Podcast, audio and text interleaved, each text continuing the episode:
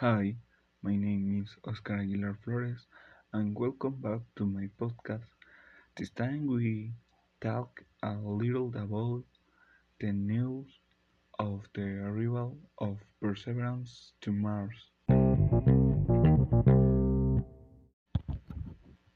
The Perseverance rover lander on Mars on February eighteenth. Its lander in the Jezero Crater. It is thought that this crater was a lake fed by a river. NASA thinks that in this crater there could be organic molecules or microscopic life. The main mission of Perseverance is to search for evidence of past life and collect rocks samples that will be returned to Earth in a future mission. The entire descent from Perseverance to Mars was itinerous. There is a delay of more than eleven minutes in communication with Earth, so Perseverance had to be alone throughout this operation.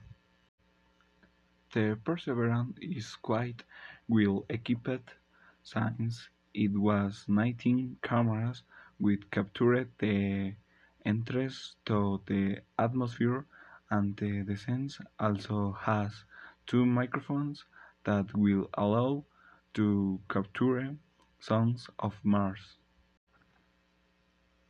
Perseverance will be exploring the soil and atmosphere of the red planet during a Martian year that is equivalent to six hundred eighty-seven Earth days.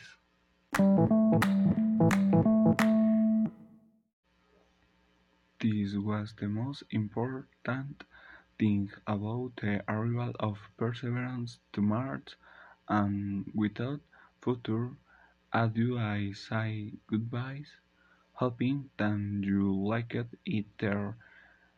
Until later.